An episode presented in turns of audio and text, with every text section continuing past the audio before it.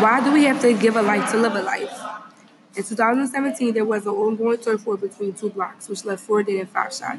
They were in critical condition. Now, everyone is wondering, should I go outside or should I stay in? What's life? Why should we be scared of getting caught between crossfire or just getting shot because we live near the blocks?